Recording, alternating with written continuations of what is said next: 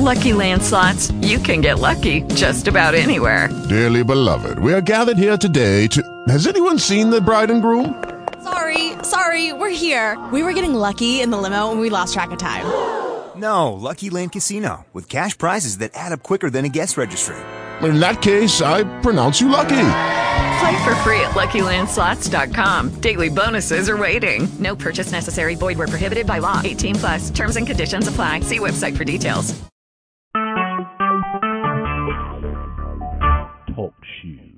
Recorded live.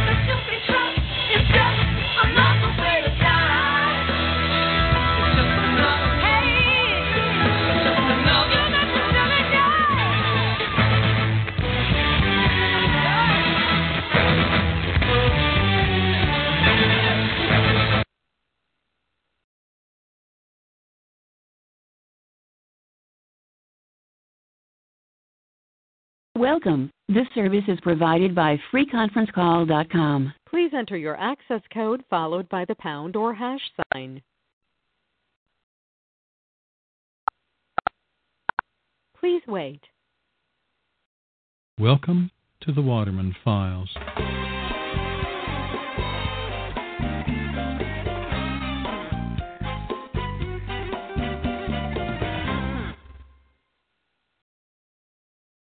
If you are the host, press star now. Otherwise, please wait. Please enter your PIN followed by the pound or hash.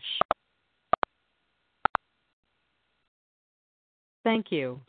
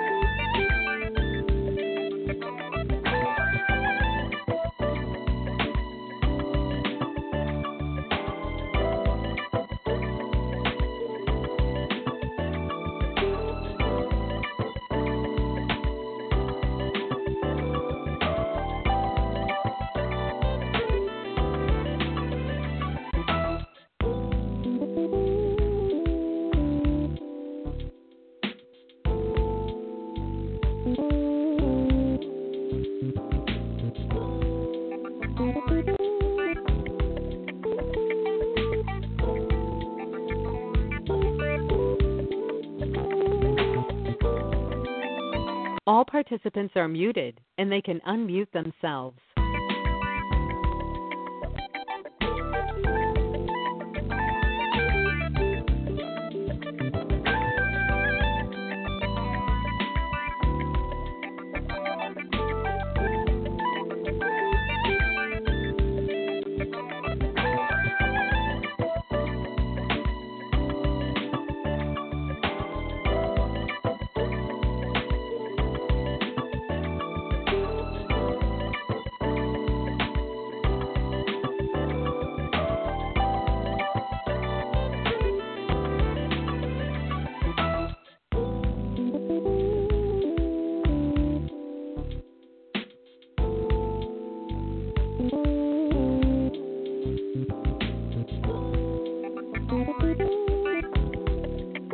Recording has started.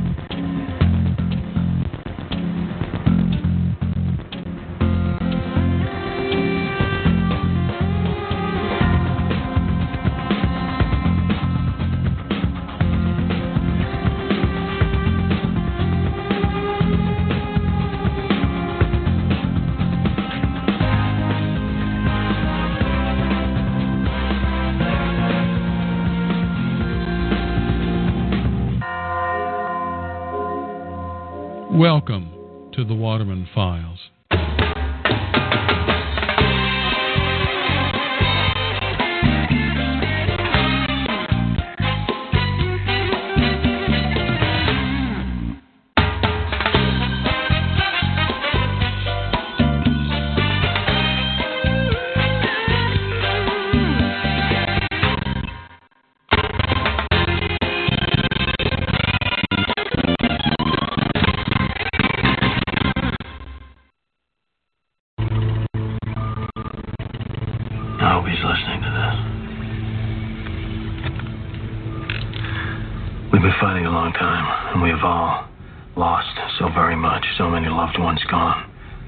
But you are not alone. There are pockets of resistance all around the planet. We are at the brink. We are at the brink. We are at the brink.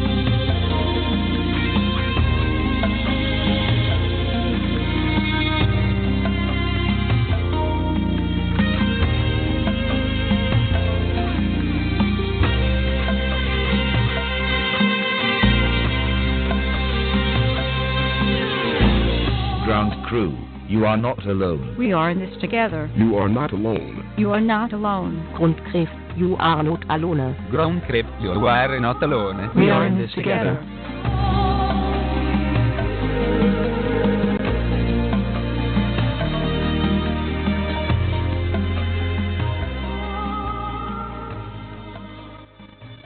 Welcome to the Waterman Files. We'll be right with you.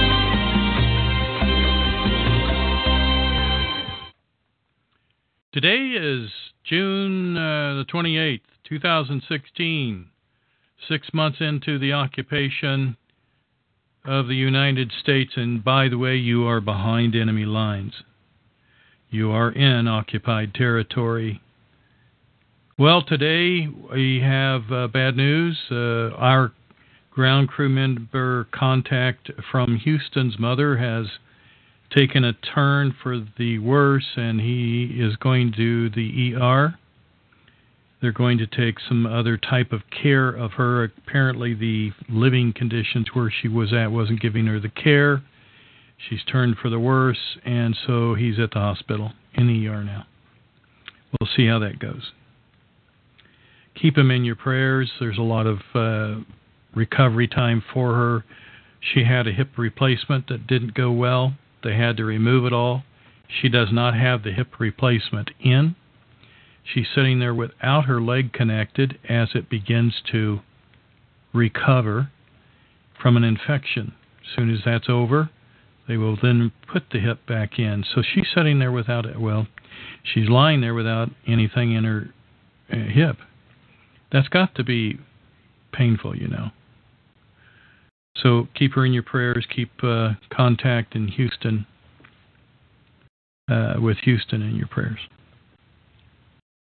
Today, it's a very convoluted day of news across the planet. There is a lot going on. Maybe the empire's on the run. Let's hope. Today, we will detail what is developing then about this very convoluted, convoluted economic news around the world. Is it complicated? It might sound like it today, but it's not really. There's just a lot of players, and so today we will talk a lot about them and uh, see what's uh, up. Most of this is coming from a ground crew member. I want to say thank you to that person uh, who is now forwarding me another uh, several page, well, let's just say 50 pages of financial updates uh, from a subscribed newsletter. And I'm, of course, not able to cover all of this for you, but we're going to be cover covering pertinent amounts as much as we can get in, and I think you're going to uh, find it interesting. Uh, maybe things that you aren't aware is going on because the mainstream media and much much of the um, alternative press isn't covering it because they're not in the loop. So we'll cover that for you. Gold is hovering around thirteen hundred and fifteen dollars. Silver is hovering around seventeen seventy five. Bitcoin's at 647.37, so we can just say basically 650 as the web bot predicted. We've got updates from him on his Twitter about the new Alta report, saying that there's 16 days in uh, July where Bitcoin will leave the 650 and head into the thousands. And that's not important in and of itself because, you know, I'm not a Bitcoin fan, but hey, I'll take it. The I take it over a dollar. That's what I'm trying to say. But this is a temporal marker for his prediction, saying that behind that, gold and silver are going to be impacted. And uh, what's going to happen? Well, gold and silver is going to start skyrocketing. And in the meantime, as he predicted already, excuse me, gold and silver precious metal sales are climbing very rapidly. His contacts in the IT world are telling him that reorders are not keeping up with the sales or the demand for gold and silver. And so we are in the midst of a rush. Uh, anticipate this rush, folks, to last for several months. We're in the middle of a huge economic whirlwind, and I don't think it's the whirlwind that the establishment mentioned a long time ago, if you recall. And of course, today uh, there's news about the first actual casualty of Brexit, which, you know, very interesting that it was also predicted in Alta report to have happened at the same time. So it looks like everything that we're seeing happening in the webbot at this point because we haven't seen the well the bond thing is is the crisis behind this country called Britain and the EU and bonds are government backed investments, right? And when those bonds get disturbed,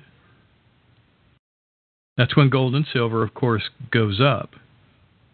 But what has happened is it also disturbs and provokes trouble for the banking establishment because basically, folks, all of this wouldn't be happening except that they are based on fiat money. Get rid of the fiat money, it's over. So the first casualty of Brexit, by the way, in a big way, is this Italy is preparing a 40 billion dollar not dollar 40 billion euro bank bailout for Italy. So Italy is collapsing. The banks in central or the central banks of Italy are collapsing, and uh, so we're now seeing uh, that uh, we're having trouble with the banks in Italy, and it's because they've played with some people, and we're going to talk about all that today. The White House wants war with Russia.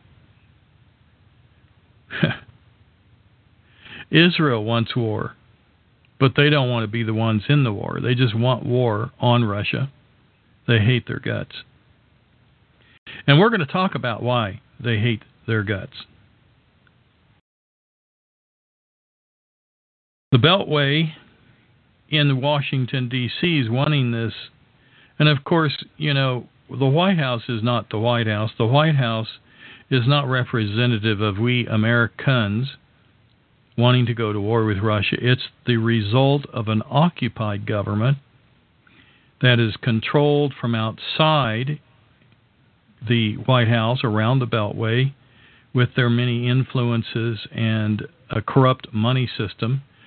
We have to always keep in mind, folks, that AIPAC, that's the Israeli supposedly uh, non politically affiliated organization, which is very, well, we won't get into that. Got, we've got pages and pages of corruption in the FBI and stuff on them. So they've already, hey, by the way, them and the Southern Poverty Law Center are the only ones that have in court, federal court, been charged and found guilty of espionage on the United States and nothing happened to them. You've got to ask, yeah, the question why? Well, Israel and the banks are in cahoots together. That's why. and mainly the central bank. Have you ever seen a Scottish head of the central bank or a, a black head of the central bank or a white Anglo Saxon head of the central bank? No, heaven's sakes, no. It's got to be a Jew, and it's got to be Israel connected.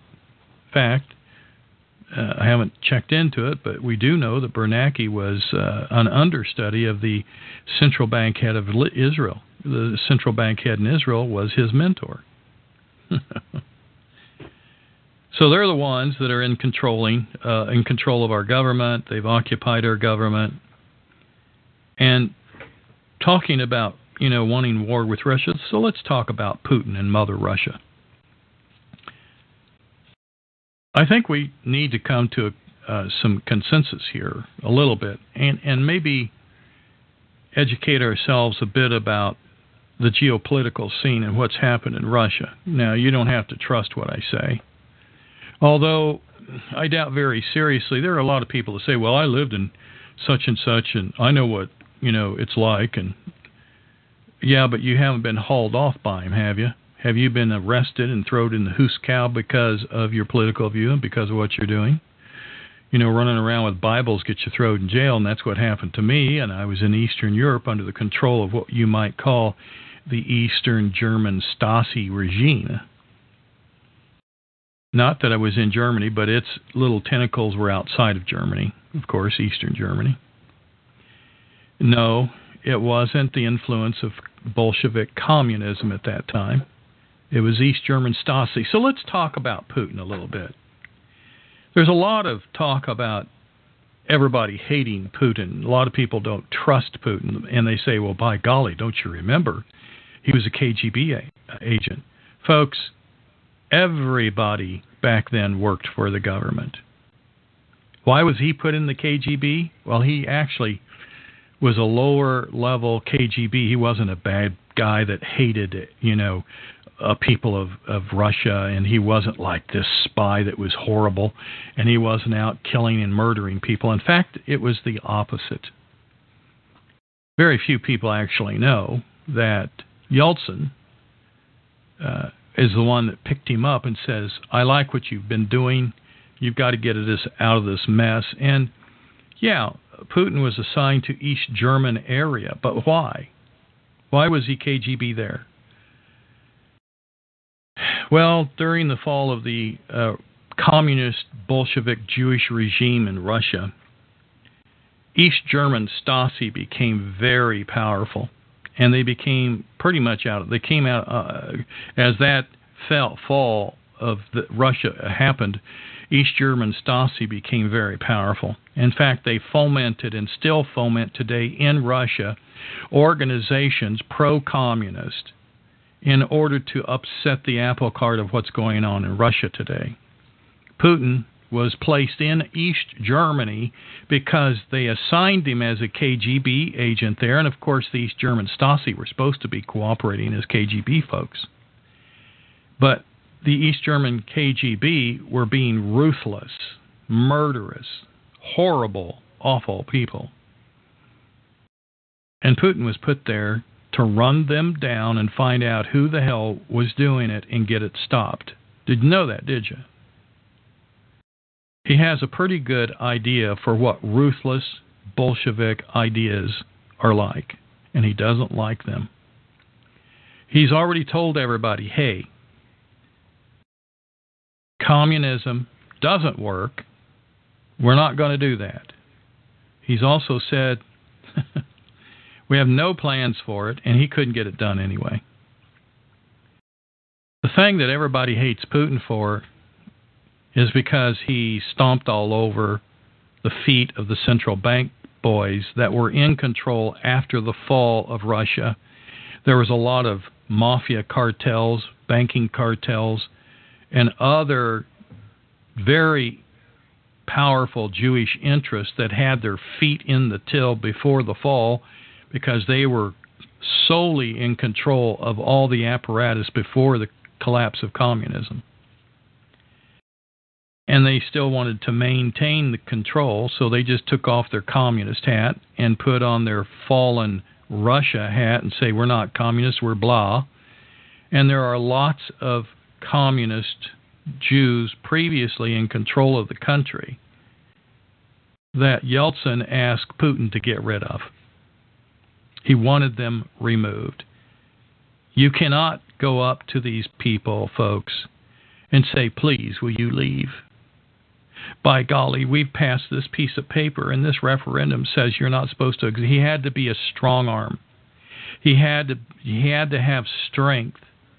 The only way that Putin has been able to remove the corruption is to be a strong arm man but he hasn't done it like our strong arm man of these of these United States where they don't give a hoot about America.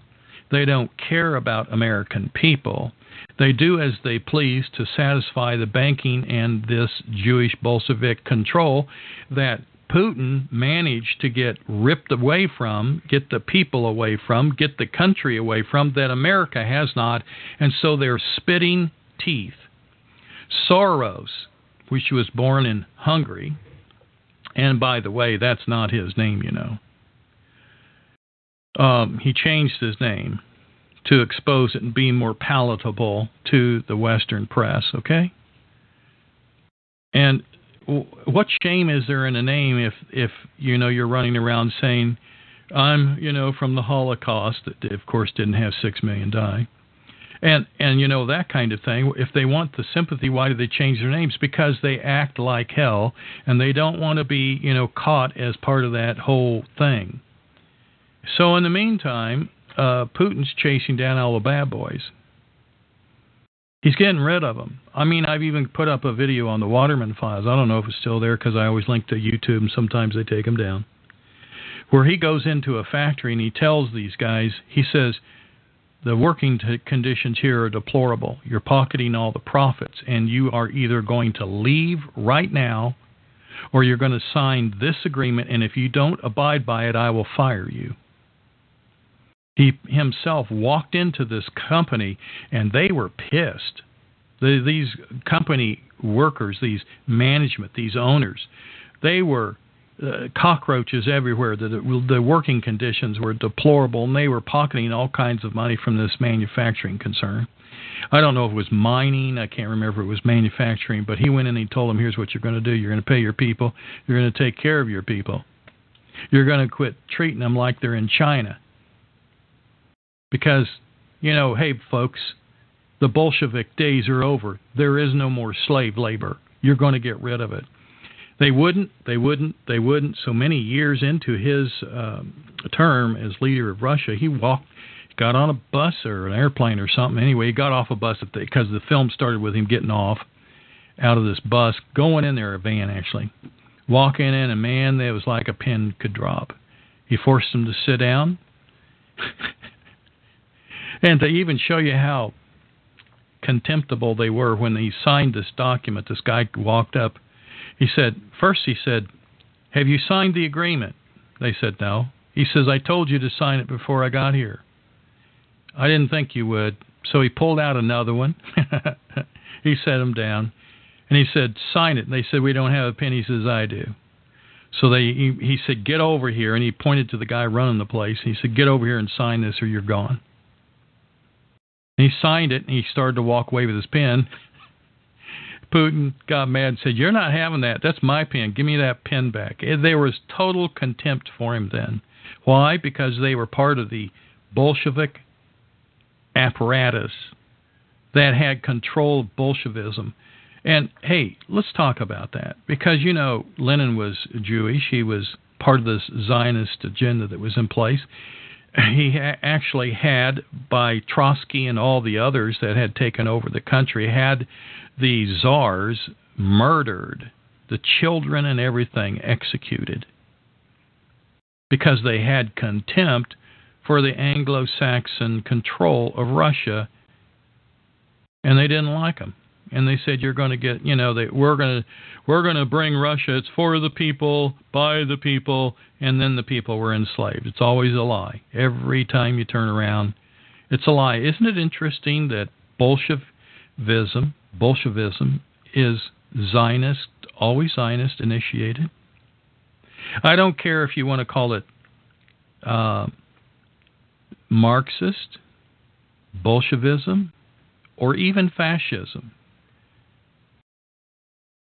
They also they the, the Zionists have to be in control. They don't care what kind of label you want to put on it, as long as they have control of the money, control of the banks. They don't care what kind of country and how you run it. They'll control it. Just like supposedly in America, we're supposed to have a republic, but they control it because they don't care. Their next attempt at trying to control a group of people was Europe by establishing a like a central bank of Europe, like the Fed. And then they made them take loans from them. They said, "Oh, we're going to do this for trade deals."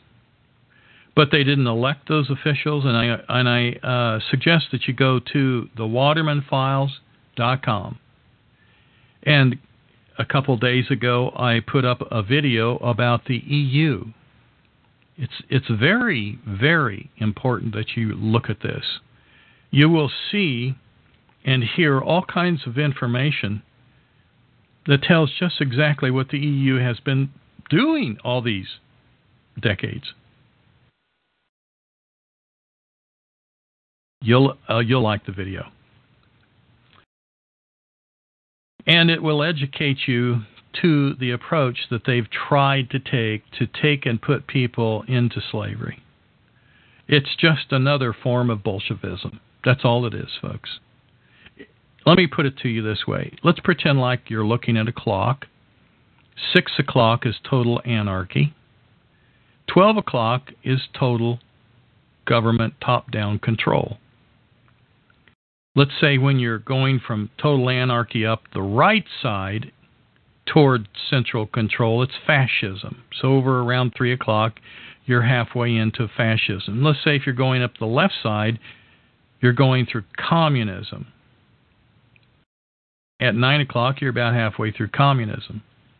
But when they get to the top, whether you're going through 3 o'clock, whether you're backwards, or whether you're going 9 o'clock to midnight, either way you look at it, fascism or communism, it's total, complete governmental control over your life.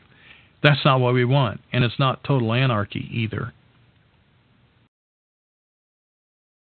But that clock is all Zionism. We want a different clock completely. We don't want it to have fascism. We don't want it to have socialism or communism. And we don't want it to have total top down control, and we don't want it to have anarchy. We want it to be a republic. So it's not even on the clock. But they forced us because they controlled the money to play in their little sandbox. And if you're going to live in that sandbox box and get groceries, you better damn well have Federal Reserve notes, hadn't you? That's how they did it. Putin didn't want to play with their Federal Reserve notes. He didn't want to play with the central bank because they didn't have control over policies. Now, he's not there to be a strong man just because he wants to be a strong man. And he is not there to bring back the kind of Mother Russia most people call Mother Russia. Mother Russia is not communist Russia or Bolshevik Russia. That's not what it was. That's not what it was. Motherland was pre-communist days, during the days of the czar. And I don't care what you've uh, been told or heard about the czars. It's most likely a lie because they were very very Christian people and they cared for their people. In fact, during one period of time, the, the Jews became so ruthless in Russia that Russia said, Here, you're causing too much grief for our country. We're going to give you a place. And they gave them a separate piece of land, a very large piece of land on the coast. Of course, it was on the other side opposite. It was on the eastern side of Russia on the coast. And they said, go set up your oblast there. That's what they call their, I guess you could say, a state, okay? And so they did, and they set up their own currency. Fine. And when you walked into town, they had uh, Hebrew on their little, their uh, phallic, uh, you know, like Washington Monument statue out there. And they said, "All right, we're you know here, and this is all our control." Well, they didn't like it. You know why? Because there wasn't any other creatures. There were no other populations around. They had to do all the feeding themselves. They had to do all the work themselves. And they were going to die out there on that eastern board with all the autonomy that they had as a nation by themselves. By the way, that location still exists. And so, why did the world give the Palestine area to the Jews when they already had an entire state themselves? I'll tell you why. Because it wasn't in the middle, it wasn't populated enough, and they couldn't be a parasite off the people. Aren't you and I the kind of people that have that sort of independent, rugged, leave me alone attitude that says, just leave me the hell alone so I can get something done? That's what we want, isn't it? That's what we need. And that means getting rid of their little monkey off our back, too. Britain has had it with that Zionist EU monkey on their back. And after the whole thing was over, the Queen comes walking out smiling. I think it was kind of poetic justice. Not that she doesn't have some skeletons probably in her closet but she certainly is not descended from the royals, and no, she's not some lizard in disguise. She is Anglo Saxon all the way. Doesn't mean you act behave right, but at least you didn't get, you know, taken over. Her husband's not probably total Anglo Saxon, and so Prince Charles isn't Anglo Saxon, and I think the Queen knows that, and that's why she's never going to give the throne to Prince uh, to Prince Charles. That's why that's why we have entered into the scene Diana. We won't get into that today because we have a lot to cover. Please be aware, though, that Putin is making leadership and statesmanship uh, well, he's writing a new book, isn't he? He doesn't want war. He doesn't want to take over. I don't blame you if you don't trust him, especially if you do not understand Bolshevism, especially if you've not been arrested and thrown in the hoosekow by the people that were bad people of the communist ways. Just remember this I have been. I've been there, and I know what it's like. It's nowhere what it was before, and Putin is trying to stop any semblance of that coming.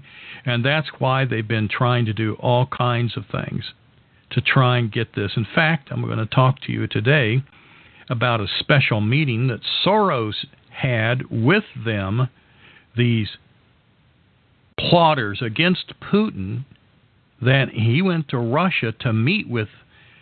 And they're plotting to try and take down Russia and turn it into Bolshevism again.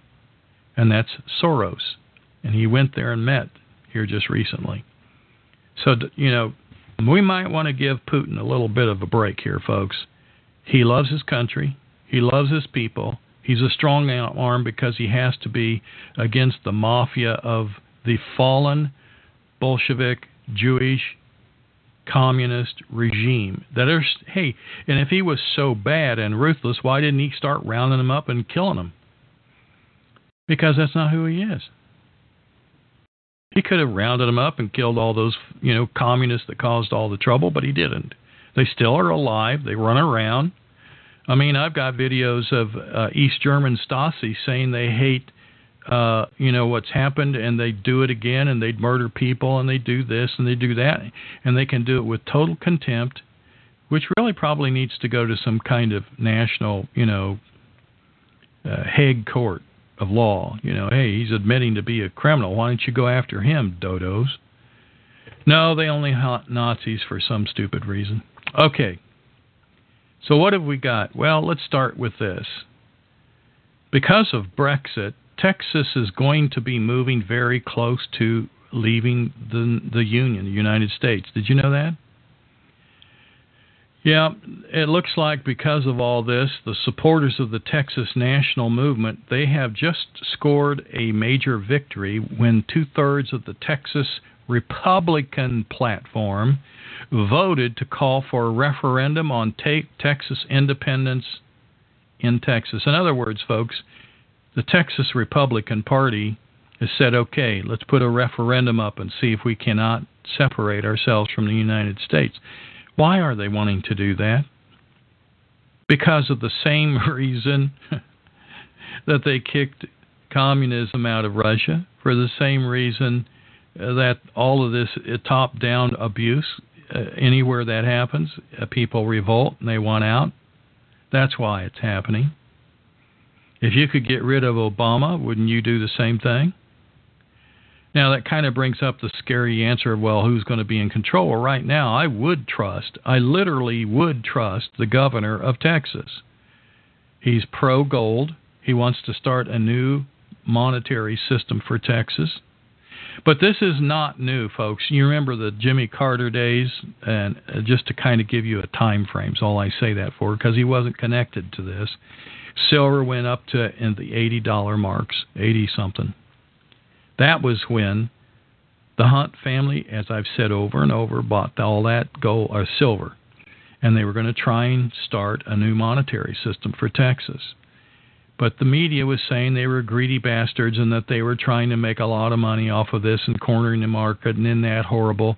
And then the Federal Reserve, of course, knowing exactly what's going on, they called every note due of the Hunt family trying to break them to keep them from starting another financial system, another money system. Well, it failed. The Supreme Court convicted the uh, Federal Reserve of conspiring to break the Hunt family. But not one Federal Reserve officer ever went to criminal jail. Went there. It, that's criminal behavior, but nobody went to jail. That's how much power they had, but at least there was enough power there to stop the bankrupting bankrupting of the family Hunt family. Why were they doing it? Because they were getting ready to go independent. Now they have passed their gold and silver legal tender act in Texas, and they're going to try and get themselves out of this apparatus called the occupation and behind enemy lines of the central banks America. And I don't blame them. So they have now decided through the Republican platform to put forth referendum to vote on Texas independence. And I'm going to tell you right now, folks, it might go through. Now, will they be able to get through and make it happen? Well, of course they can, because Texas, by treaty, is a state. That's how they are part of the United States. Now, can that does that mean they won't try and stop it? There's no chance in the world that the United States would use guns against Texas. They wouldn't do it. Uh, they know they wouldn't win that, but they might try other stuff. Okay, they might try positioning themselves to isolate them and all kinds of other stuff. And of course, we know that the um, neocons, the Bush family, have a lot of control over Texas and its political apparatus down there. So, who knows what's going to happen? I don't blame them for trying to get away from the control and occupied and what we don't have anymore is the Constitution. But along the lines of what they could do could end up being economic. And today we're going to be talking about economic. Some of the keynotes or quotes that were in this newsletter are important enough for us to listen to, and here's one of them. A military operation involves deception. So, yeah, they're going to go to war against those people wanting to leave in Texas. They're going to do a military operation, but they're not going to let you think it is a military warfare because they won't shoot bullets. And here's the rest of the quote Even though you are competent, appear to be incompetent. Though you are effective, appear to be ineffective. A military operation has no standard form as it goes by the way of deception.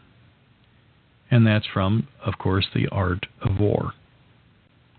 My son gave me the book, The Art of War, and here just recently for Father's Day, he gave me that card, and it's got all these superheroes bouncing out of this. When you folds, unfolds, it lifts up, and it said something like, uh, "When duty calls, you're always there."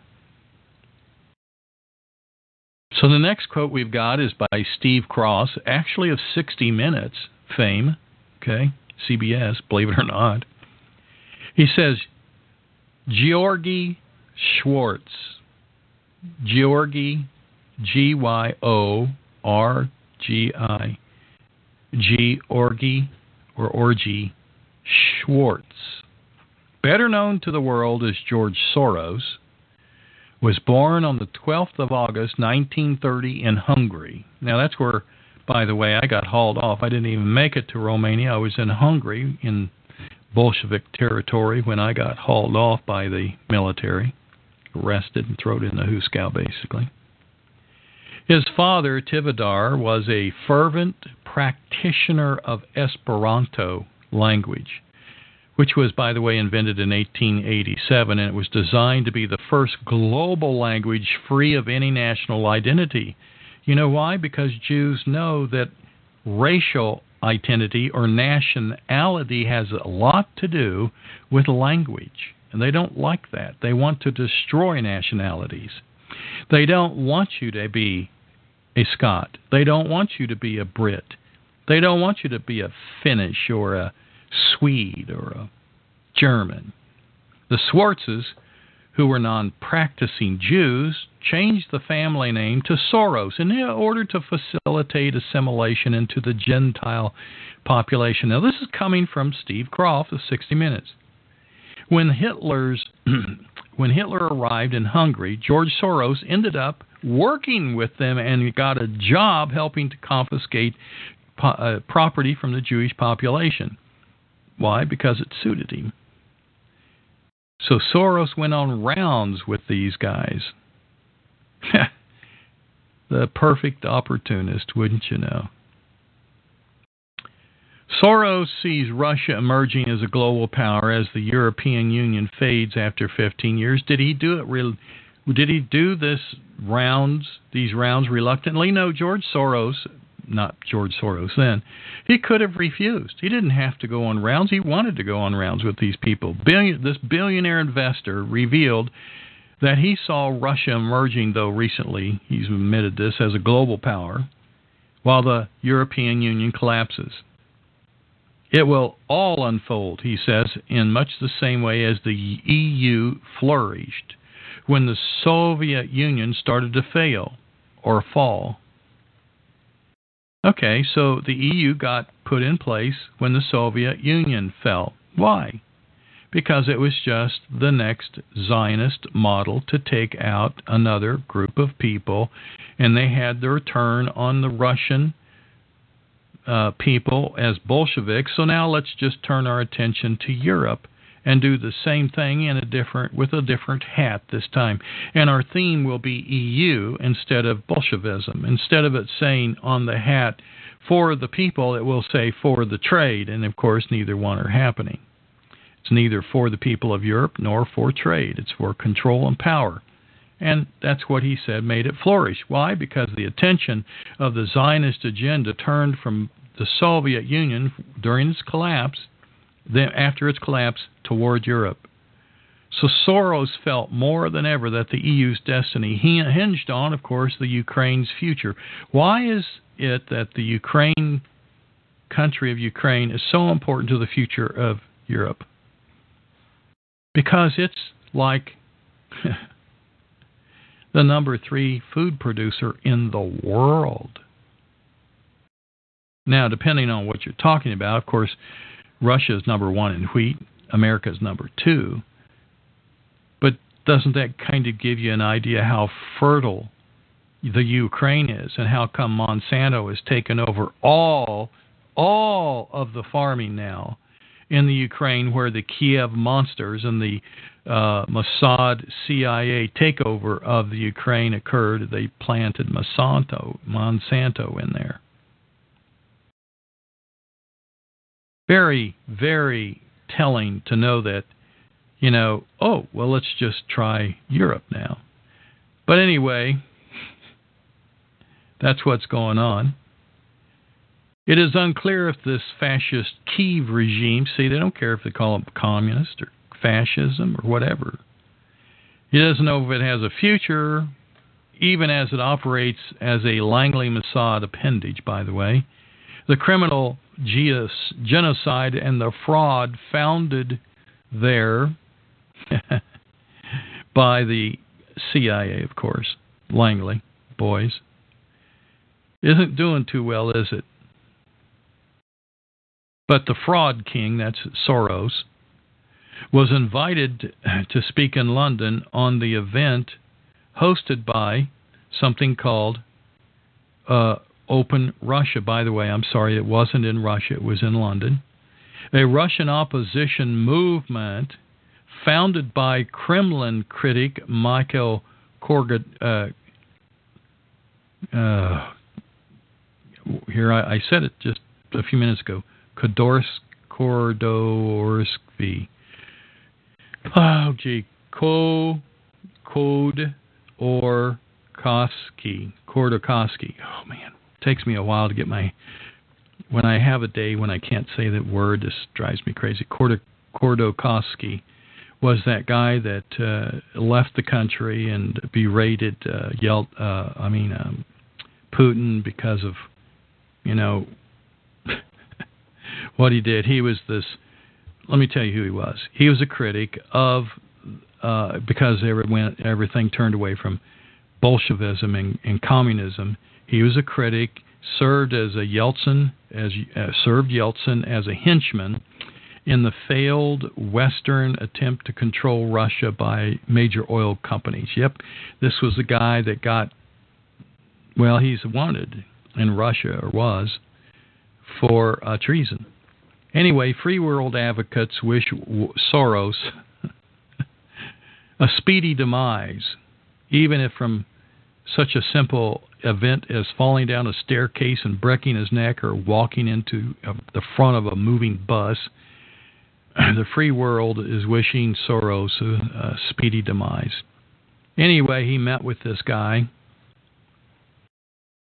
and uh, you know, this is the same guy that we're seeing pay. It's paying the the ship passage for Arab refugees uh, to contaminate the European society, laced with, of course, numerous terror agents, and that's Soros for you, or the Jewish-born Hungarian.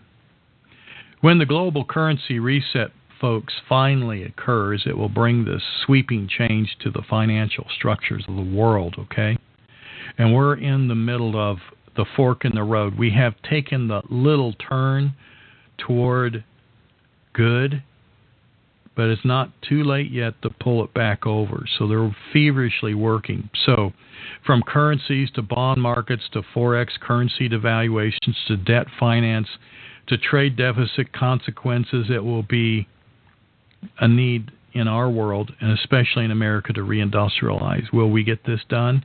It's going to cost a lot of money. Who's going to try and be the person that hands out the money for the reindustrialization? Well, I hope to God they don't use the ones that put us in this trouble in the first place.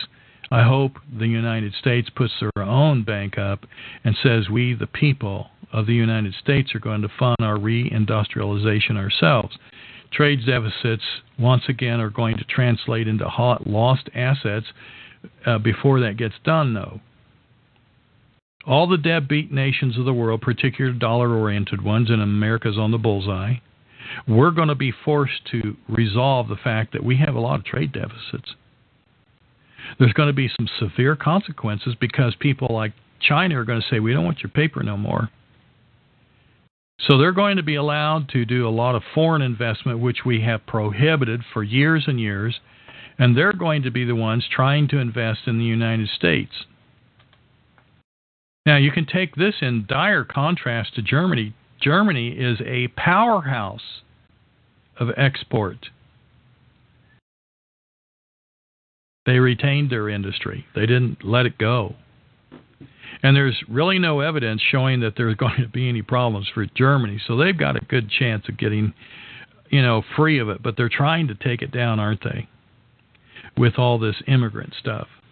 We, on the other hand, have a $500 billion tra- annual trade deficit that's been going on year after year, decade after decade.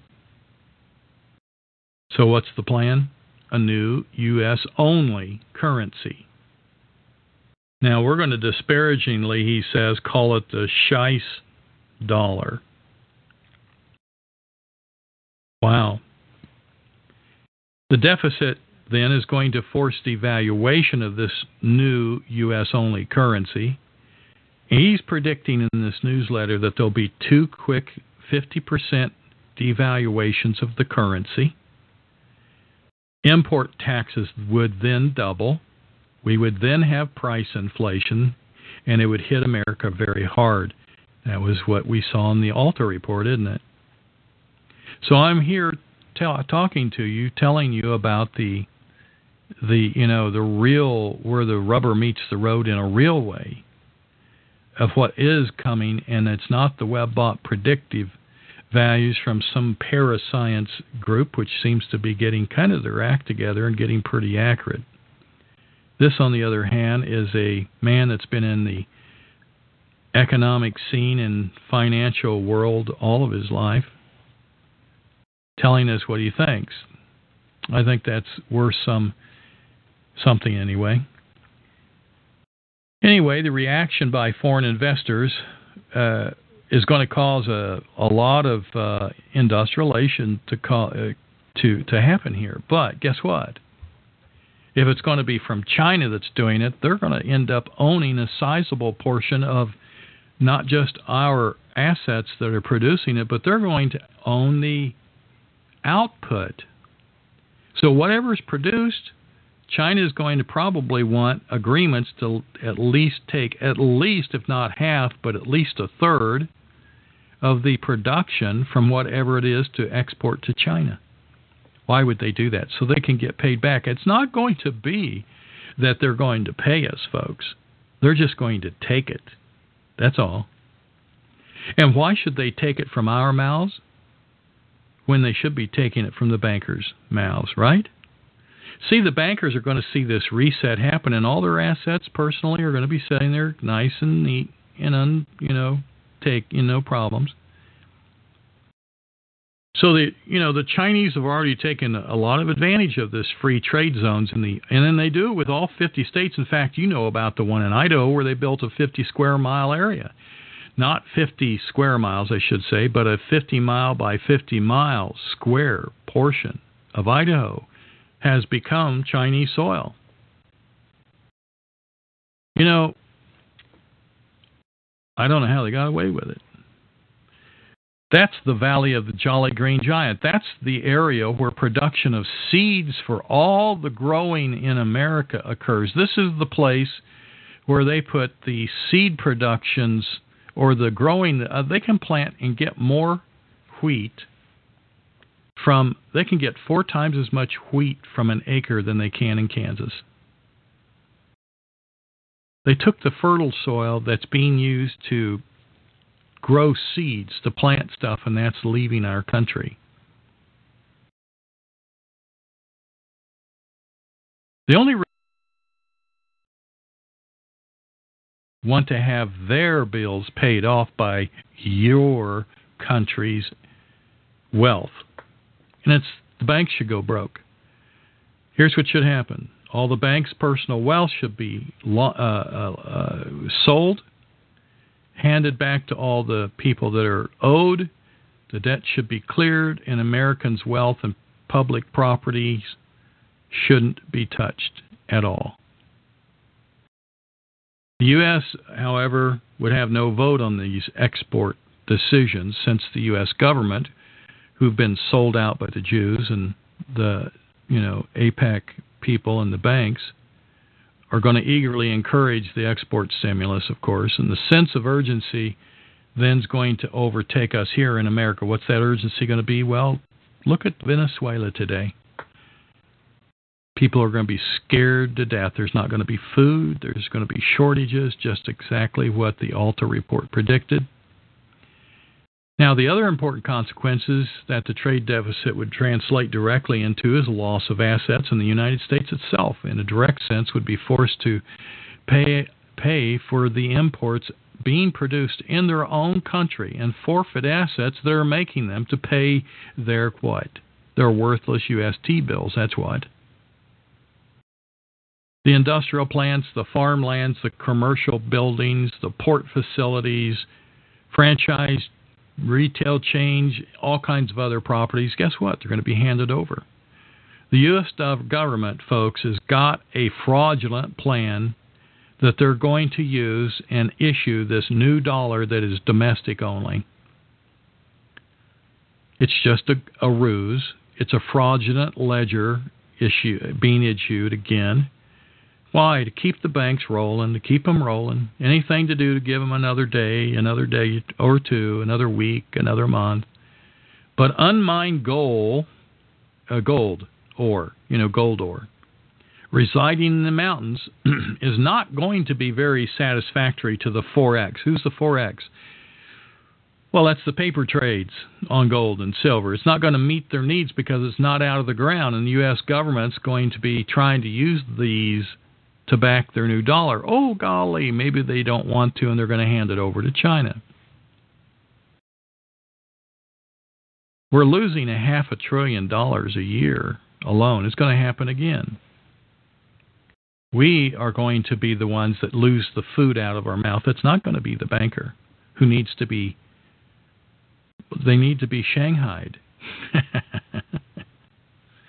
if the U.S. government leases gold back to back the new the, the new currency, which I don't think they'll do, it's going to lose at least a half million dollars, half a trillion. No, wait a minute, wait a minute. A trillion dollars worth of lease gold. Does this sound complicated? Well, let's put it this way.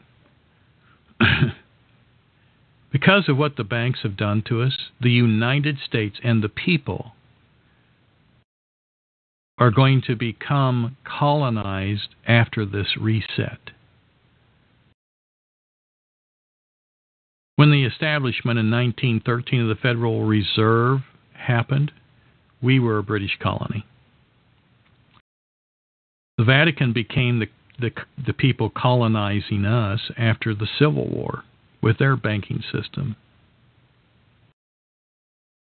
The Chinese actually saved the United States during the Depression. Did you know that?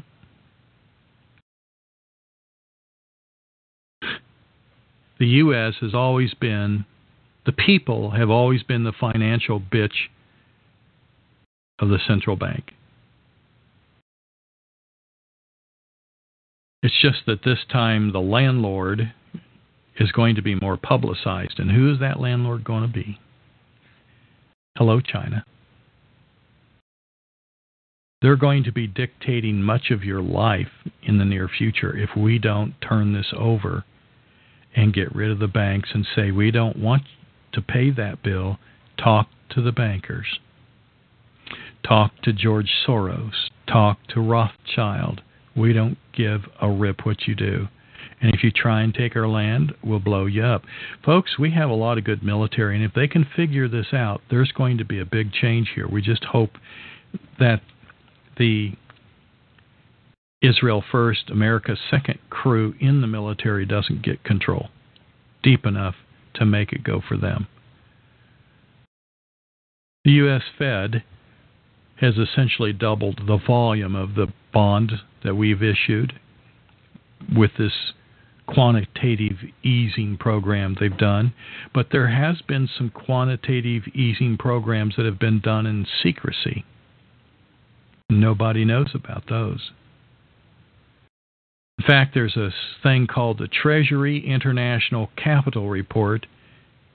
It did some forensic financial forensics to find out that the holders of these secret loan programs or bond programs of the U.S. Treasury bond programs have some very interesting nations buying up bonds. Let me tell you what they are in this report that tells you. Belgium. Ooh. That's real close to the EU headquarters. Luxembourg, Ireland, the Cayman Islands, Switzerland. Well, except for Switzerland, these all these small countries with US Treasury holdings, they're holding amounts that are equal to the entire size of their own domestic GDP economy. So, why would they do that? I'll tell you why. Because they didn't they didn't do this because they thought, "Hey, this is good for our country and we want to invest." It's called money laundering. The money that went into the Caymans, oh, come on, you all know that's just a laundromat. It went in one door and out the other. Where did it go? The banker's back pocket. So when I keep telling you that it's in the banker's hands, it is, and they've done investments. Go get them, boys. All of them that we had in April of 2016, this year, they put 258, guess what? Billion dollars in the Cayman Islands in one month. 265 the month before, 255 billion the month before that. Gosh, Jane, the first quarter, the first 4 months of this year, huh? The Cayman Islands are holding a trillion dollars in treasury bonds. Oh, well, what are they going to do with them? Well, what they did was they gave them the boys that control the financial apparatus on the Cayman Islands, the Turks and Caicos, the Cayman Islands. Same thing with the Switzerland people, but they have a atrociously huge economy. One of the most expensive cities in the world to live in is the capital of Switzerland, and they are ruthless banker people. Luxembourg, this little bitty dot of a nation in the middle of nowhere, that really isn't there for anything except financial autonomy. And then, of course, Belgium. Belgium can't even produce enough to feed their own people. Why did they do it? Because they put it there. I went out the back door into the hands of the bankers, and the bankers have the money. It's not there in that country. They got a little cut. Well, maybe one month's cut, but the other three quarters of a trillion dollars went to the banks in their personal pockets.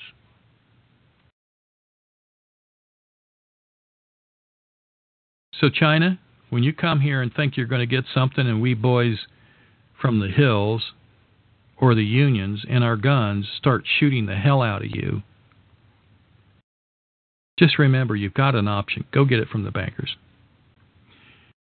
See, the United States together with South Korea and Taiwan, all those folks, there's a lot of high tech uh, computer stuff going on memory chips, network uh, components, telecommunication chips.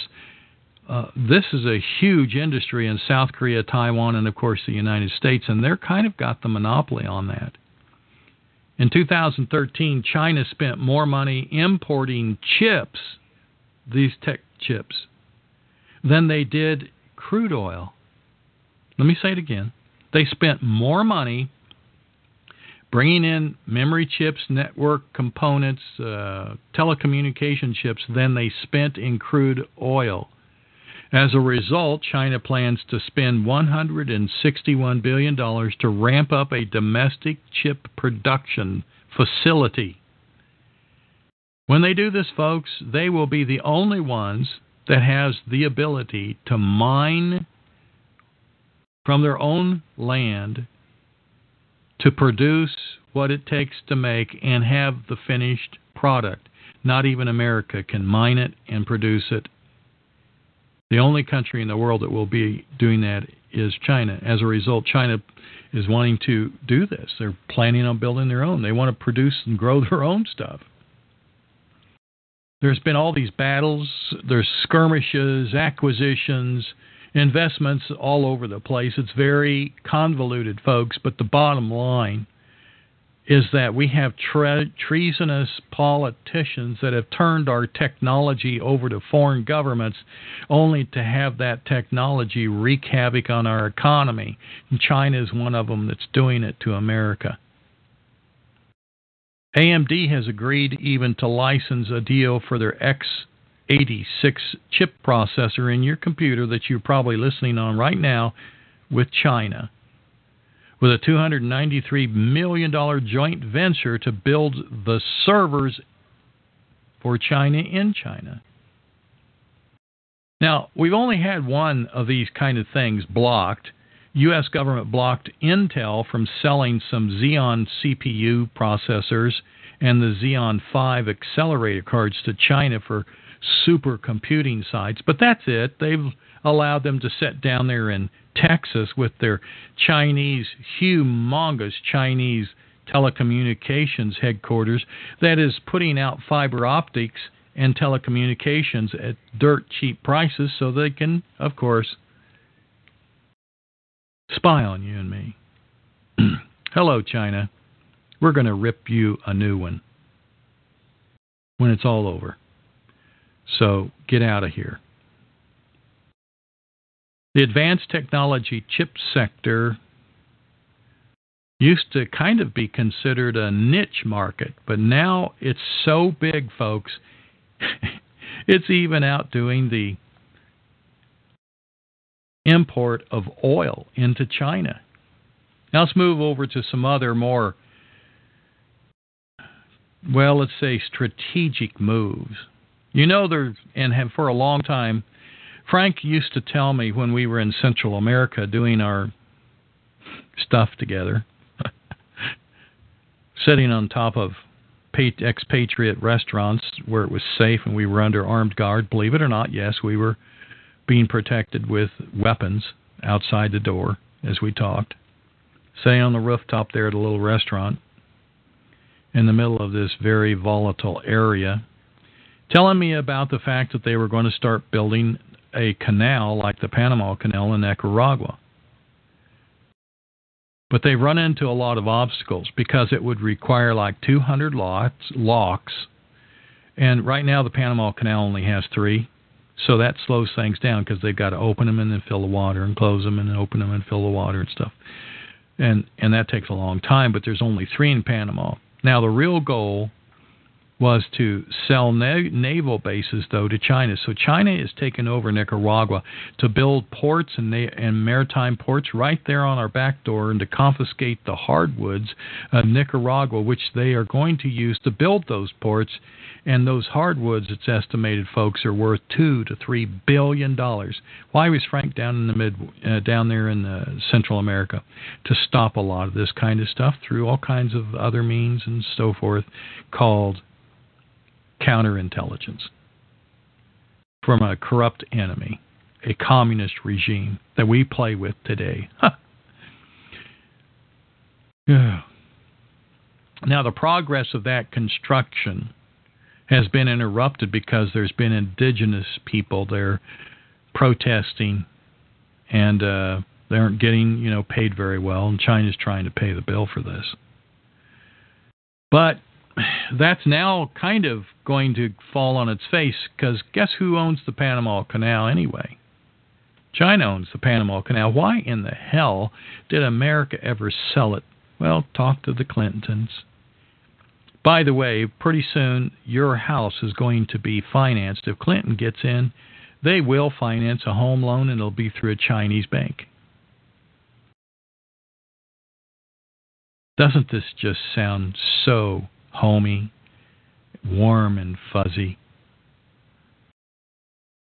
But this new Panama uh, Canal effort, oh, I forgot to tell you, the Chinese have been building and expanding the Panama Canal. They're going to widen it.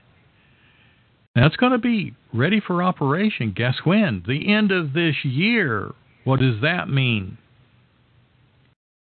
Maybe by spring of 2017 if there's the usual delays, but they're widening this canal why they're going to increase the shipping across it by 50%. It's going to allow all kinds of these super tankers and super container vessels to go right through the Panama Canal. So if they get another canal going, they're going to have two of them under Chinese control. But guess what that's also going to do? Right now, there is something called transcontinental shipping across the United States, and that's why there you're you're probably asking the question: How many of you have heard about friends getting jobs driving trucks? Well, even Susan and I were on the road one time, long time ago, heading out west. We ran into a roadblock, and the whole road was stopped. It was a freeway. we were on a freeway. So I got out and went over and talked to a trucker. He couldn't understand me because he spoke Spanish. I go, okay, I know where you're from. So I went over to another one, and he was a, a Russian speaking guy, but he could speak a little English. they can't even hire enough truck drivers right now, folks, because they're using the United States to transport stuff. You keep saying to yourself, wow, all the trucks are so busy and they're transporting stuff, it's all going to come to a halt. Well, shipping across the United States, as far as across our highways, is going to be stopping and dropping by at least 50% from one single thing, and that's the opening of this new, wider Panama Canal. So there's going to be a big negative impact on it, big negative impact on rail, trucking across the U.S. mainland. So that business is going away. Truck drivers are going to be, you know, begging for work. The new canal will be able to accommodate, like I said, all these, you know, new vessels, big, big vessels, and the entire global shipping route schedules are all going to change. They're going to become more efficient. The Panama government is getting a big cut, and China's taking the rest, and the United States is being left out. So go figure. I've got pictures of the construction, by the way, that new stuff. I'll get it to you on the Waterman Files here. No, I'll put it up in the mega files, okay? It's incredibly huge. Now let's pop over from Central America over to St. Petersburg. The stage is almost set, it says, for a gold standard solution to be rolled out. What does that mean?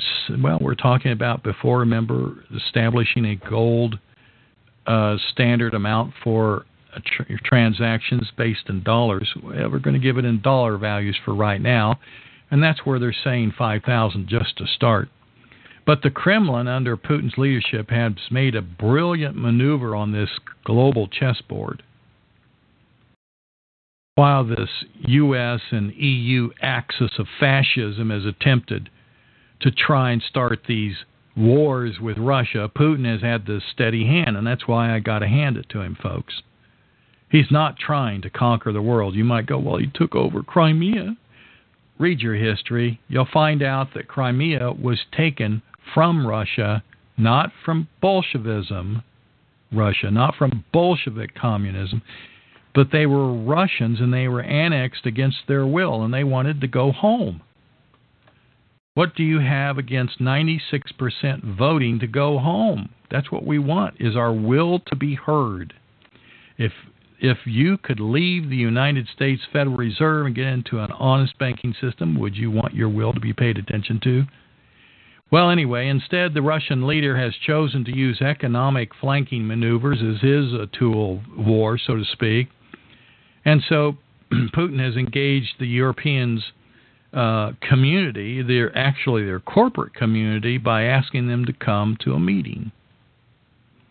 So guess what? There was this St. Petersburg Economic Summit, the St. Pete, Pete Forum, if you want to call it that.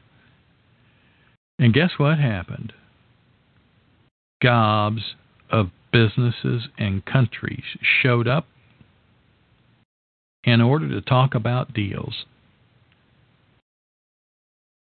This was a significant economic summit, folks, and it overturns the Western power structure's dollar backed systems.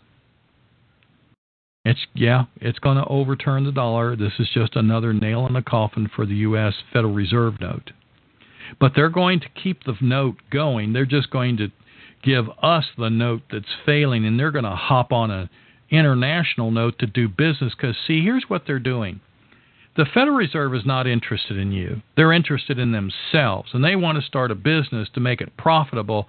But they know that if they quit doing something and make it like universally a, a loss for everybody, that they'll be fired.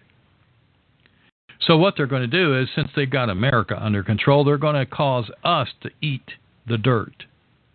And there, we're going to be caught with the hot potato while they start another dollar system that is gold backed that they can trade with the world and sell to the world and make money, more money, and they don't give a damn what happens to us. Don't you think that when we have a central bank that it ought to be law? It only offers money to its own people, and it cannot bank with foreign entities. Well, it's a corporation. It could do whatever it wanted without audit, without oversight. And when Ron Paul was head of that oversight committee, they'd laugh in his face. Ha ha ha. So who's going to make you, you know, blah blah blah. Who's going to enforce what you think needs to be done? Nobody'd enforce it because they're all bought off. Now the ships in Britain or the the ship is sinking, and the British uh, Brexit uh, vote said we don't give a damn if we starve to death. You're going to go away. Well, anyway, this forum is wrecking the sanctions that was put on Russia, finally declaring, uh, you know, their independence from uh, that mess. And the Economic Forum event is going to work in a huge way to isolate, guess who? The United States. The people. Not the banks, the people. It's just going to put further a nail in the coffin of our economy and less jobs and so forth. See, the Washington and Brussels banker gangsters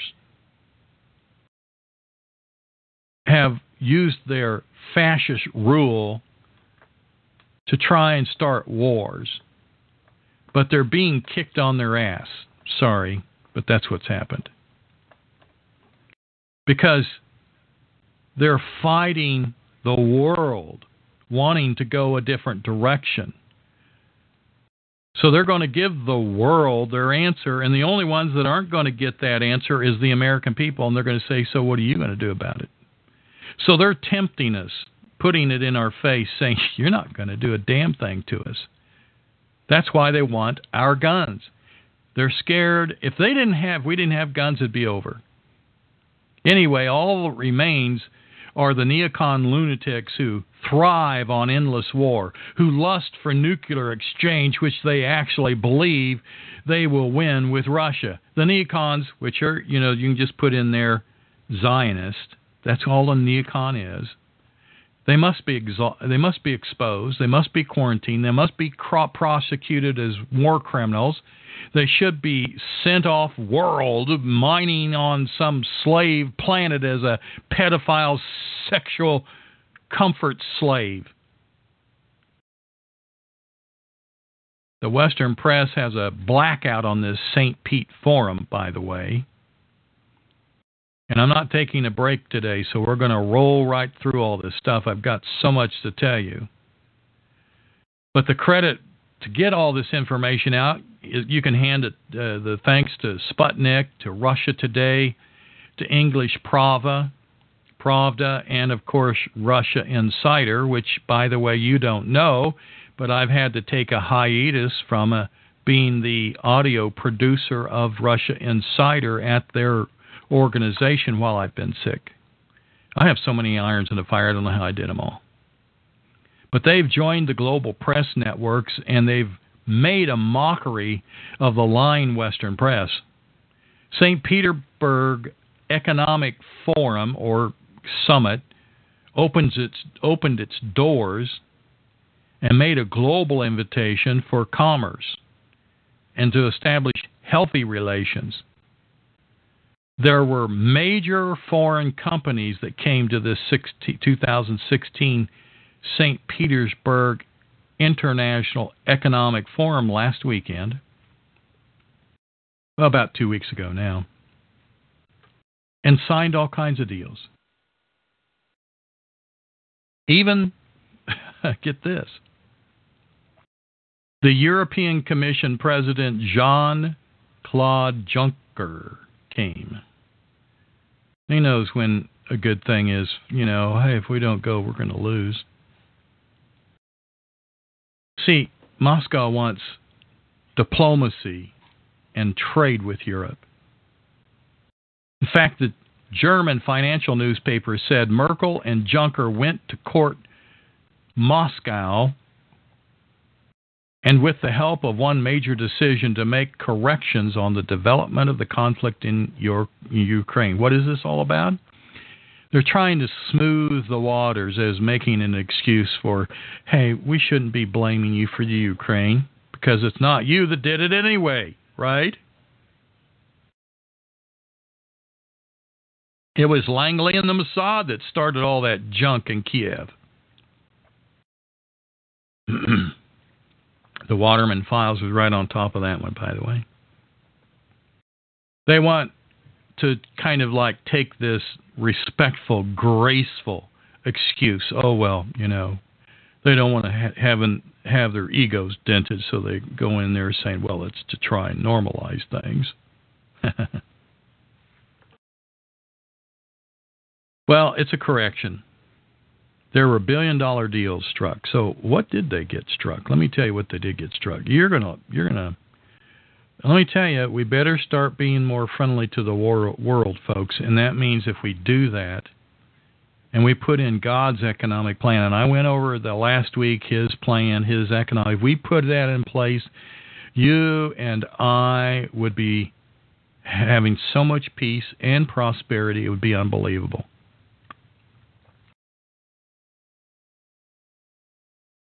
Sanctions on Russia have failed because Russia never did want to play with them anyway. But Putin's taken the high ground. He wants to be in reconciliation for all this sanction stuff, even though he's worked a way around it. He says, We bear no grudge. We are ready to meet our European partners halfway. In other words, if you're ready to stop this stupid sanction that we're not in trouble, that we didn't start in the first place, how about let's do this because it's only the neocons that want me, you know, to in this country to go down again, to be under fascist control. The U.S. government is eagerly, along with its neocon base and the support of Israel, seeking another war with Russia.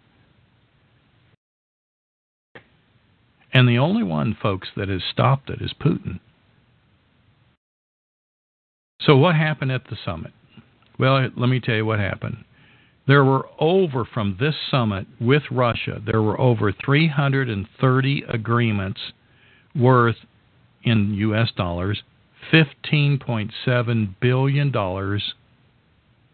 There were 332 more agreements worth more than a trillion rubles signed.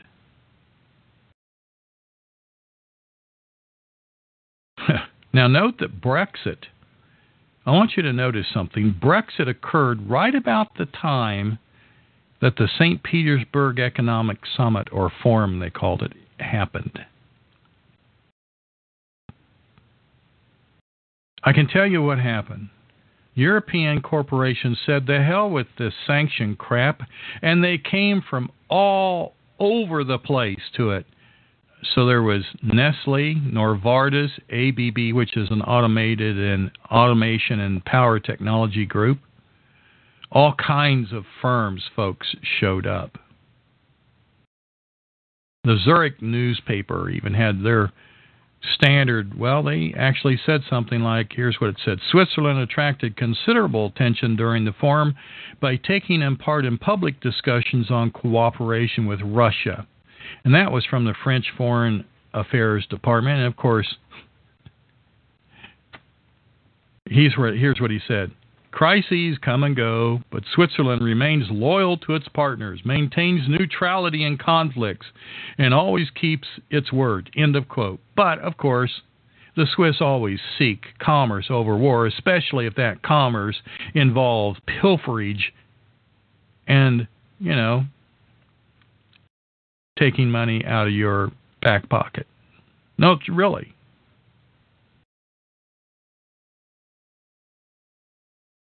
Can you imagine over 300 separate trade contracts were signed? June the 16th through the 18th is when this happened, by the way, if you want to know the exact date. So it's not like 10 days ago or so. Not even 10 days ago is what I mean, a week ago. Russia signed some uh, contracts bilaterally with Italy in the amount of 1.3 billion. 205 contracts were worth 4.5 billion and were formally confirmed prior to the conference last year and now guess what? They need this badly because well, the banks because of Brexit are collapsing. Good. Putin's probably smiling saying, "Good. We need to get rid of these corrupt you know who." now, another company, uh, Siemens, uh, it, which is, by the way, in Russia, just finished testing a new type of engine uh, for their magnetic levitation train system and that they're building in Russia. Yeah, they're building this new maglev uh, train operating uh, for Russia, and it's a new engine that does this high speed stuff, and that's going to be used to help with the transportation of the of the products that Russia is involved in producing and going to be selling to the world. Okay. Now that doesn't say anything about what's going on in the deal that's been cut called uh, the Silk Road, the new one. the interesting thing about the Silk Road is it cannot, folks, be stopped by warships Folks, I'm all for trade. I think it's a good thing as long as you don't have slave trade. And uh, as long as you don't use what you're making and selling using slave labor to make it. Every country wants to be part of this thing called the Silk Road. Now, what in the world is that? Well, there's been something that the Chinese have initiated. It's called the Chinese Initiative called the Silk Road. It's the largest thing they've ever done. It's a multi billion dollar project by the president of China. And it's just, it's more, though, than just a new transportation corridor. The new Silk Road is a new economic model that China wants to use to make a lot more money and to establish massive trade uh, east, actually to the west of them, which would be Europe, Russia, and so forth. But the U.S. and all the TTP people and the UK want it wrecked under the orders of Lord Rothschild, you know. But I, I'm for it. I think it's good that we have trade. It's better than war. Like I said, if China's using slave labor to produce stuff that's going to be on that, then they need to audit that and say, not allowed. Not allowed. Not allowed.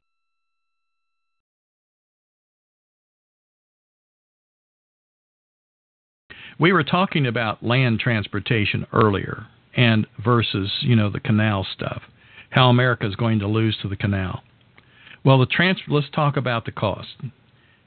On an average, land transportation, um, excuse me, sea transportation Moving stuff by the sea is only 350 to 500 dollars per container, but it takes 40 to 60 days to get moved. Now, when you do it by land, it costs 10 times that much. It'll cost about 5,000. But it only takes 10 to 15 days. Now, I think you can see why food would be on the 10 to 15 day part, right? and other commodities are going to be on the other, right?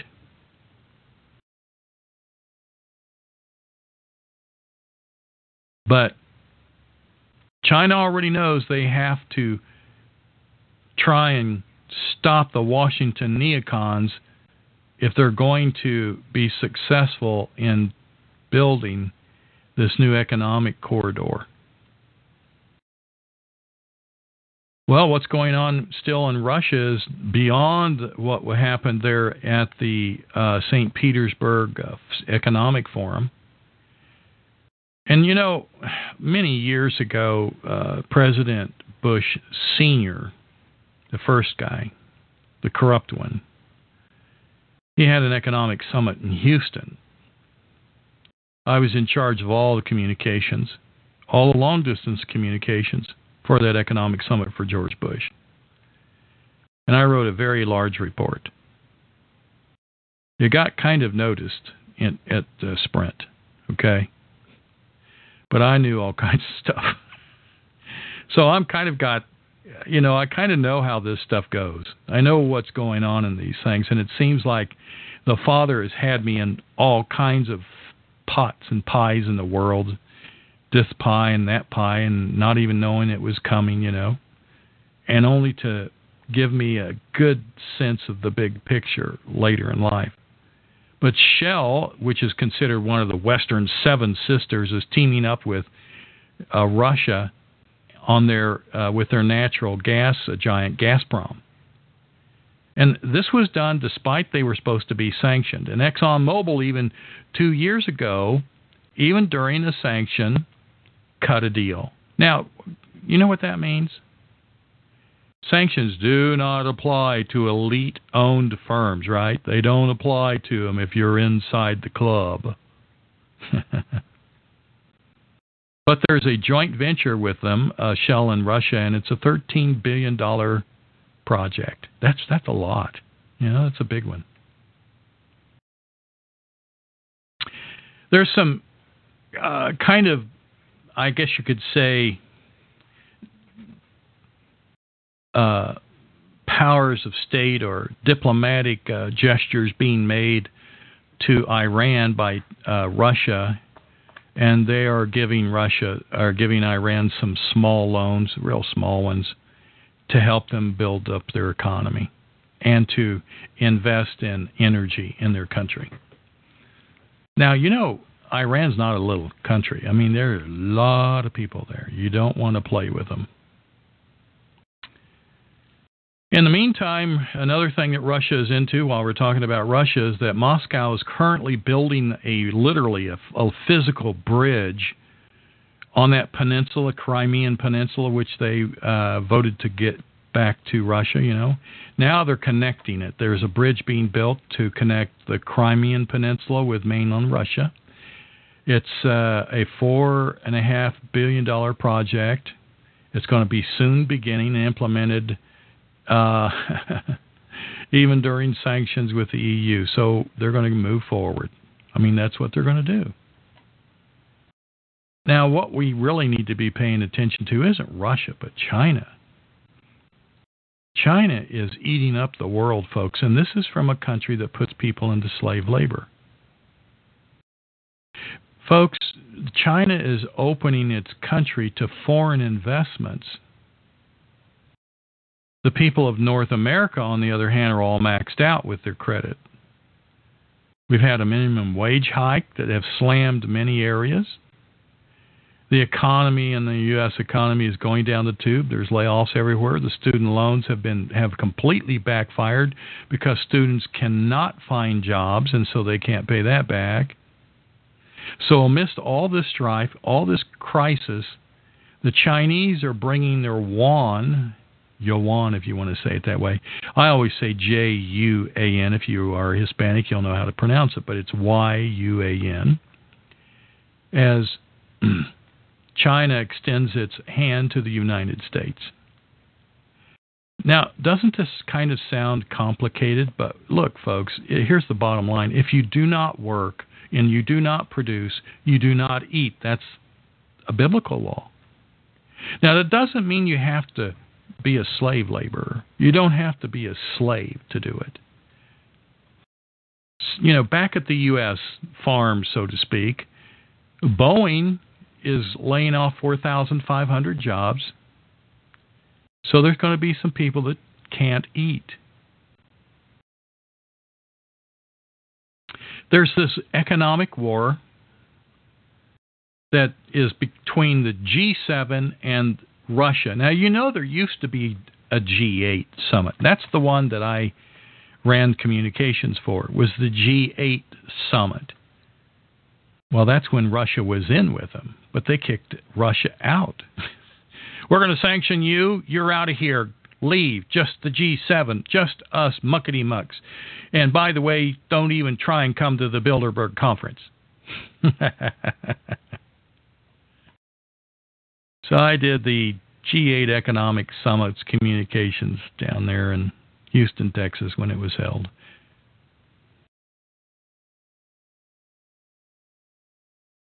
The anti Russian mentality from Germany seems to be falling apart. And they're beginning to ignore the sanctions because they've you know they've just had it. Now Merkel is destroying, by the way, she's trying to destroy Germany. Where's Merkel from? Now, if you want to take somebody that was East German Stasi, not KGB, but East German Stasi, well, maybe KGB too, but where was she from? Merkel was East German Stasi. We've got photographs of her being in uniform with them, and she is right there with some of the most abusive East German Stasi people, by the way, which helped uh, produce most of the Patriot Act language, was an East German Stasi leadership person hired to help write it. but really, you could be talking about Bolshevism, Zionism. So, where are we going and what are we doing and how are we going to proceed from here? Well, it's anybody's guess, of course, but be conservative. Make sure that you have more food than your neighbors. Why? So that you do not end up panicking at the same time with most of them. If everybody starts to panic and you get to panicking, the first thing you're going to do is you're going to succumb to some kind of economic leverage. Okay, okay, I'll go down, I'll sign up, I'll get that kind of new money. Okay, I've got a thousand dollars in my account. I'm only going to get five hundred, but that's better than nothing. That's what they're going to do. See, and you just tell them, "No, I want my I want my thousand dollars, and if you don't give it to me, I'll shoot you." Because I can eat longer than you can without that money. Hey, by the way, if this kind of thing goes down and you're still paying house payments or even rent, tell them kiss your rear end until it all settles down because you're not paying them anything. And you can tell them to go talk to the government. In the meantime, tell him, hey, I'll take really good care of it. And we'll do something fair, but you're not asking anything fair right now, so just go away. Well, that'll mean the sheriff will be there. Well, he'll have to be at thousands and thousands of houses. In the meantime, on this other side of the deal, Shanghai silver is just going nuts. Gold deliveries are huge. China and India continue a very pow- powerful dominance in the global gold demand market. COMEX is, guess what, slowly getting out of the loop. Why? Because it doesn't have real gold, it has paper.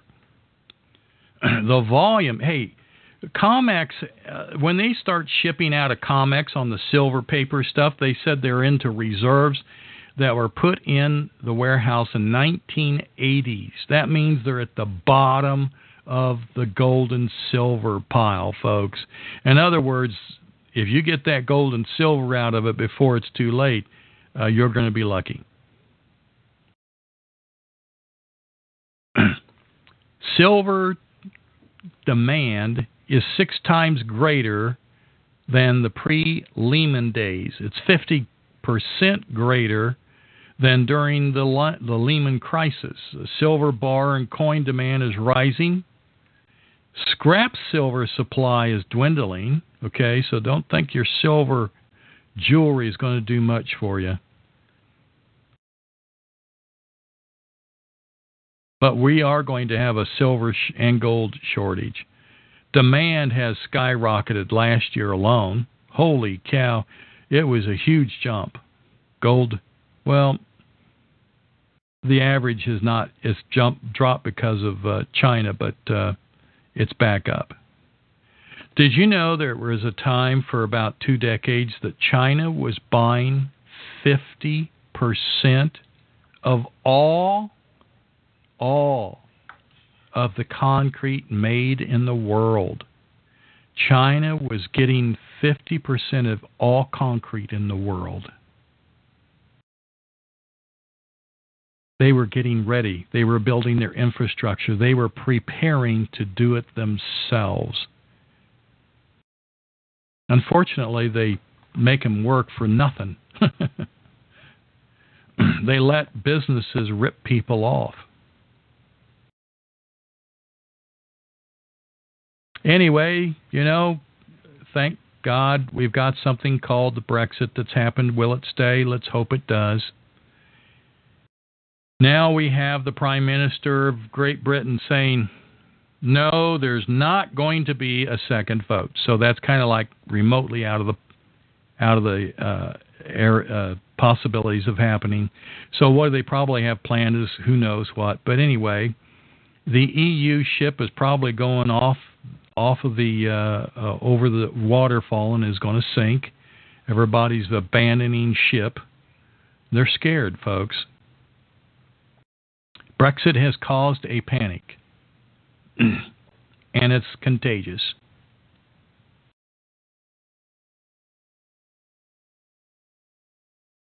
In July alone, Brexit is going to generate three or thirty million pounds in sales for just July, because now they got to put the pound back in in in uh, at work.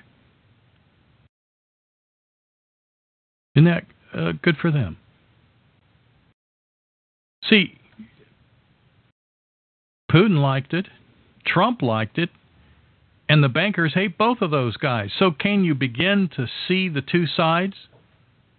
The Nephilim versus that have the banks versus the people of the planet. It's the way it was we were told it would happen.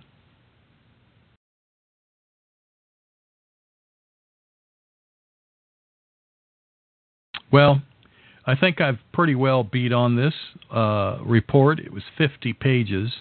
yeah, it was 50 pages of of a, of a financial report. Wednesday, I will not have a show. Uh, you can be.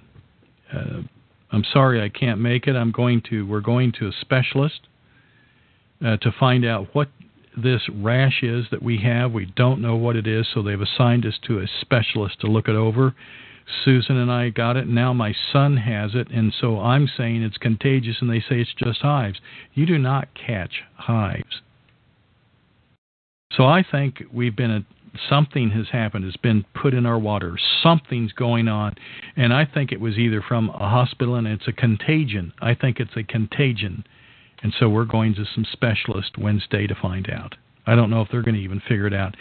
And so, because of my pondering thoughts. I think I'm going to do some interleukin therapy using a, uh, a fairly advanced uh, remedy of interleukin 1s and 10s and 12s and so forth from a company out of Italy that's called Guna, and I'm going to see if I can't fix it, but I got to raise some money. And I'm going to tell you, I'm going to be really frank with you. I'm not trying to say we're the poor farm, but since I've been sick, which now has resulted in almost a year our income in my family has been $1,300 a month. Just enough to eat and pay rent. Nothing else.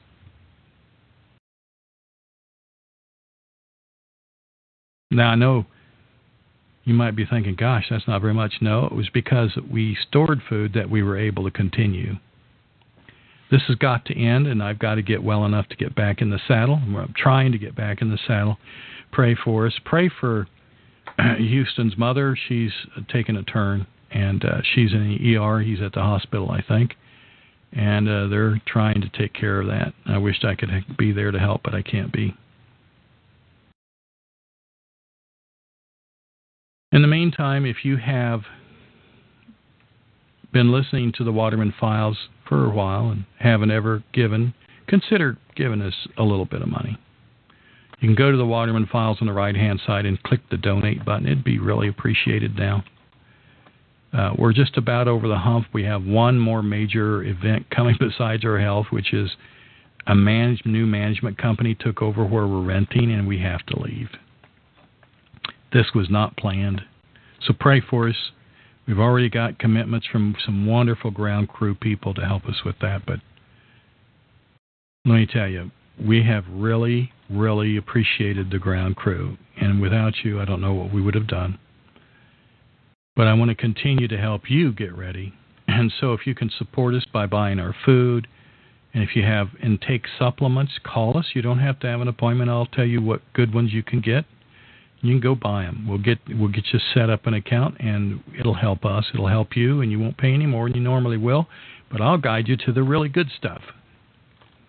It's been my pleasure being with you today. I will see you Thursday, and hopefully, Paul Glover of the uh, the founder of the Ithaca Hour is going to be with us. I hope. I hope he will be. I haven't heard from him yet. He wanted to know when. He said all week next week's fine. So I sent him the day, the time, and I've not yet heard back. I'm sure I'll hear back. I'm going to call tomorrow. Even though I can't be on the air, I'll try and get a hold of him and make sure that he's going to make it. But if you go to the Waterman Files, if you go to the Waterman Files and go in the links section, you will see something there that says Community Currency Info. And when you click on it, you will go to paulglover.org, and he's the fellow that's doing the Ithaca Hour. And we're going to talk to him about this thing called Community Scrip. Community Scrip. Not script.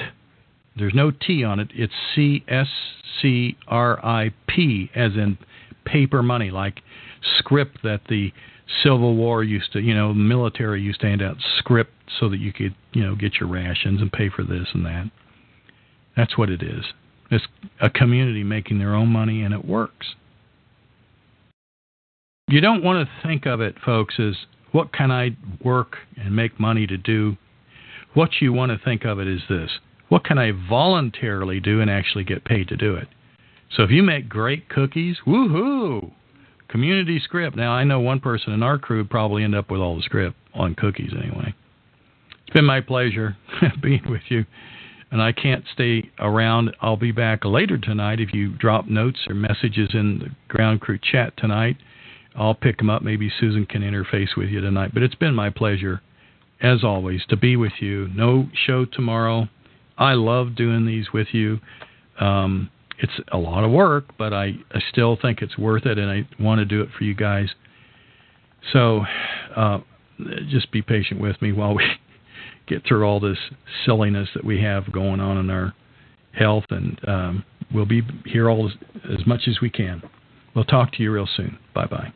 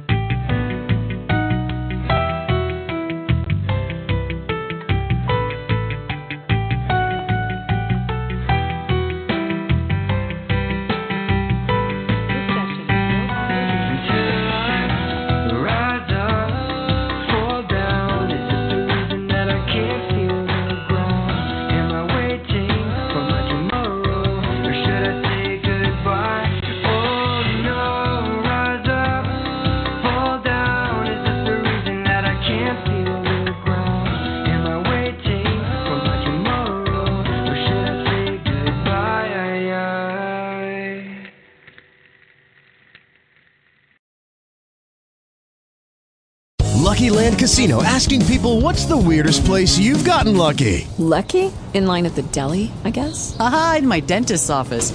More than once, actually. Do I have to say? Yes, you do. In the car before my kids' PTA meeting. Really? Yes. Excuse me, what's the weirdest place you've gotten lucky? I never win and tell. Well, there you have it. You can get lucky anywhere playing at LuckyLandSlots.com. Play for free right now. Are you feeling lucky? No purchase necessary. Void where prohibited by law. 18 plus. Terms and conditions apply. See website for details.